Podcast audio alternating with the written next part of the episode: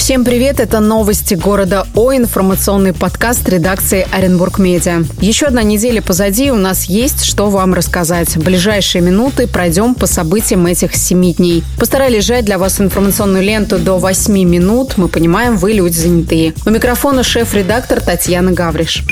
Начнем со снежной западни, в которой оказались на этой неделе около 600 машин. Из-за метели проезд по некоторым федеральным и региональным трассам был заблокирован. Местами запрет действовал больше суток, пока бушевала стихия. Статистику по транспорту озвучили на заседании региональной комиссии по предупреждению ликвидации ЧС. В режиме готовности работали все оперативные службы. Как следствие заторов на дорогах и, соответственно, задержки колоссального количества грузов, оренбуржцы не досчитались на прилавках некоторых продуктов. Особенно грустно было в отделах овощей и фруктов, молочной продукции, но проблему решили сразу же, как только открыли для проезда трассы. Торговые сети могут быть спокойны. Кстати, практически в режиме онлайн следим за дорожной обстановкой 24 на 7 в телеграм-канале Оренбург Медиа вся оперативная информация. Если вы вдруг планируете дальние поездки, заглядывайте.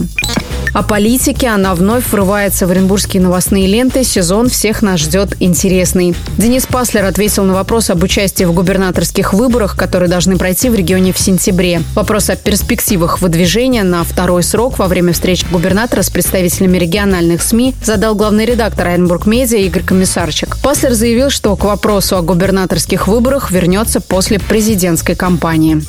В рамках последней, кстати, в область едут лидер ЛДПР Леонид Слуцкий и депутат Госдумы от КПРФ Николай Харитонов. Оба участвуют в выборах президента. Для Слуцкого это первый визит в регион в качестве лидера ЛДПР. Известно, что оба кандидата от ЛДПР и КПРФ прилетят в Оренбургскую область в ближайшие дни.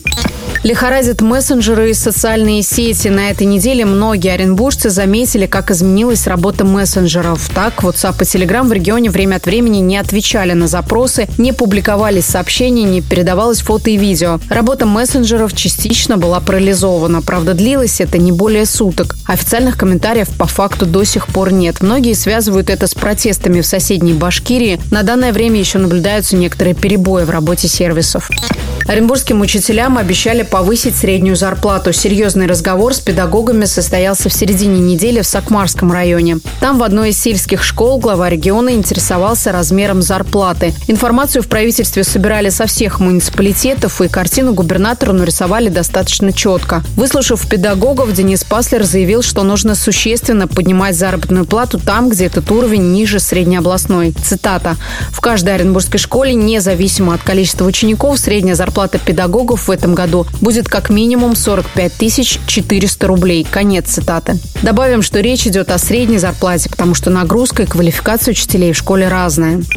Из громких уголовных дел на неделе в Оренбурге арестовали заместителя начальника отдела полиции Оренбургская по обвинению в наркоторговле. Ленинский районный суд Оренбурга избрал ему меру пресечения в виде заключения под стражу до 15 марта. Полицейского обвиняют в причастности к обороту наркотиков в крупном размере с использованием служебного положения. Сразу два суда на неделе прошло по ситуации со строительством дома Перовский в центре Оренбурга. 12-этажный жилой дом на 20 сотках возвозит компания M-Level. В законности стройки сомневаются жители окрестных домов и прокуратура. Жильцы на неделе выиграли апелляцию в областном суде, который вернул иск по высотному дому на рассмотрение в промышленный суд Оренбурга. Дело интересно тем, что истцом здесь является министр культуры Оренбургской области Евгения Шевченко. Это редкий случай в региональной судебной когда чиновник пытается остановить стройку и вызывает к законности через суд как гражданское лицо, а именно житель дома по соседству. В Ленинском суде ответчики мэрии Оренбурга выслушали доводы прокуратуры, которая требует признать выданное разрешение на строительство Перовского незаконным. Оренбург Медиа следит за этой стройкой. О том, как прошли суды, можно почитать на сайте. Два больших материала есть в разделе «Истории». Аварийный мост по проспекту братьев Коростелевых в Оренбурге демонтируют. Это будет самый крупный мостовой объект в программе ремонта на текущий год. Планируется проектно-изыскательные работы и также начнут демонтаж аварийного сооружения. Напомним, в апреле 2023 года стало известно, что из двух старых мостов через Сакмару построят один новый. Действующий мост нуждается в постоянном ремонте. По старому мосту ситуация менялась несколько раз. Проектная документация долгое время находилась на экспертизе. Всего же в этом году отремонтируют 17 17 различных путепроводов в регионе. Объекты старого Уральского водозабора в районе набережной реки Урал в Оренбурге выкупили почти за 52 миллиона рублей при стартовой цене в 27 миллионов. Площадь, которую разыграли на конкурсе, составляет 5,5 тысяч квадратных метров. Аукцион выиграла компания «Север». Планы по дальнейшему использованию территории пока не озвучены. Как писал ранее Оренбург Медиа, там есть три объекта культурного наследия регионального значения. Это насосная станция 19 века и два объекта, датированные началом 20 века. Вероятно, что в ближайшие годы мы уже увидим изменения, а если вы их не заметите, то, возможно, стоит задуматься о зрении. Партнеры нашего выпуска – МНТК «Микрохирургия глаза». Это центр, где можно обследоваться и исправить проблемы со зрением, например, лазерной коррекции, которую по доступным ценам проводят высококлассные специалисты. Ссылка в описании. В Оренбурге вынесли приговор угонщикам корейских автомобилей с 2019 по 2021 год. Преступники похитили 9 машин, 5 в Оренбурге, одну в Челябинске и 3 в Башкортостане. Сумма причиненного ущерба превысила 14 миллионов рублей. Как сообщили в областной прокуратуре, суд вынес обвинительный приговор и назначил сроки от 5,5 до 6 лет лишения свободы в колонии общего режима со штрафом в 300 тысяч рублей.